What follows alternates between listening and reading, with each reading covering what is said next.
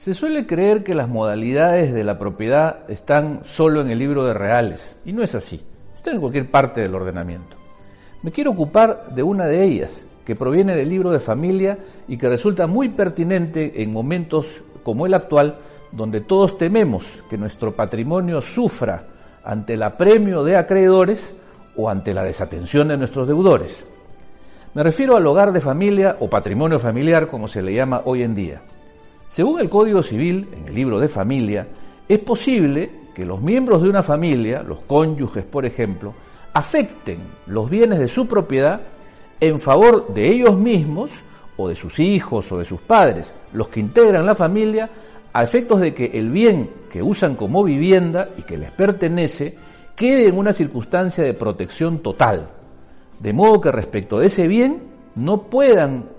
caer o intervenir los acreedores para ejecutarlo, rematarlo o embargarlo. Queda en una situación de protección máxima en atención al valor superior que es el de la familia.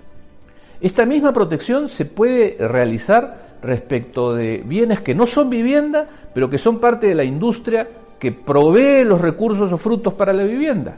Me refiero, por ejemplo, al espacio que se destina a la agricultura para proveer de alimentos o a la cosecha que se vende para proveer de recursos a la familia, o al espacio industrial donde se realiza la actividad económica que sustenta a la familia.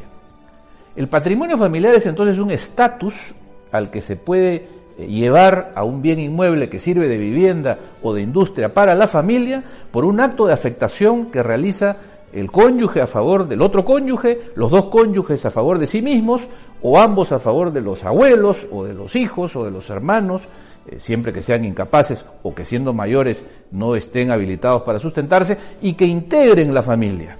El propósito es pues poner por encima de las deudas o de los créditos a la situación eh, y a la conservación de la familia a partir del patrimonio mínimo que se requiere para vivir y para atender ese estatus de vivienda o para solventar eh, los alimentos o todo aquello que requiere eh, la familia. Para llegar a este punto, es decir, no surge por el solo dicho o el pensamiento de los propietarios conyugales o de la familia, sino que hay que realizar cierto trámite que puede ser notarial o judicial. Como en todo, evidentemente no puede utilizarse este mecanismo para evadir deudas. Si ya existen deudas, no se puede acceder a esta fórmula de protección. Pero en los momentos en los que estamos, no hay que pensar solo en qué va a pasar con las deudas que ya tenemos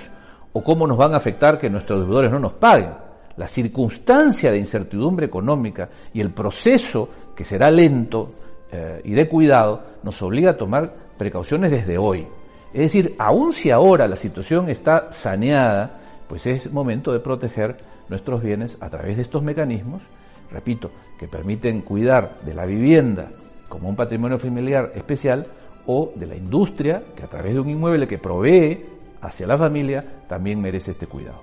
Muchas gracias.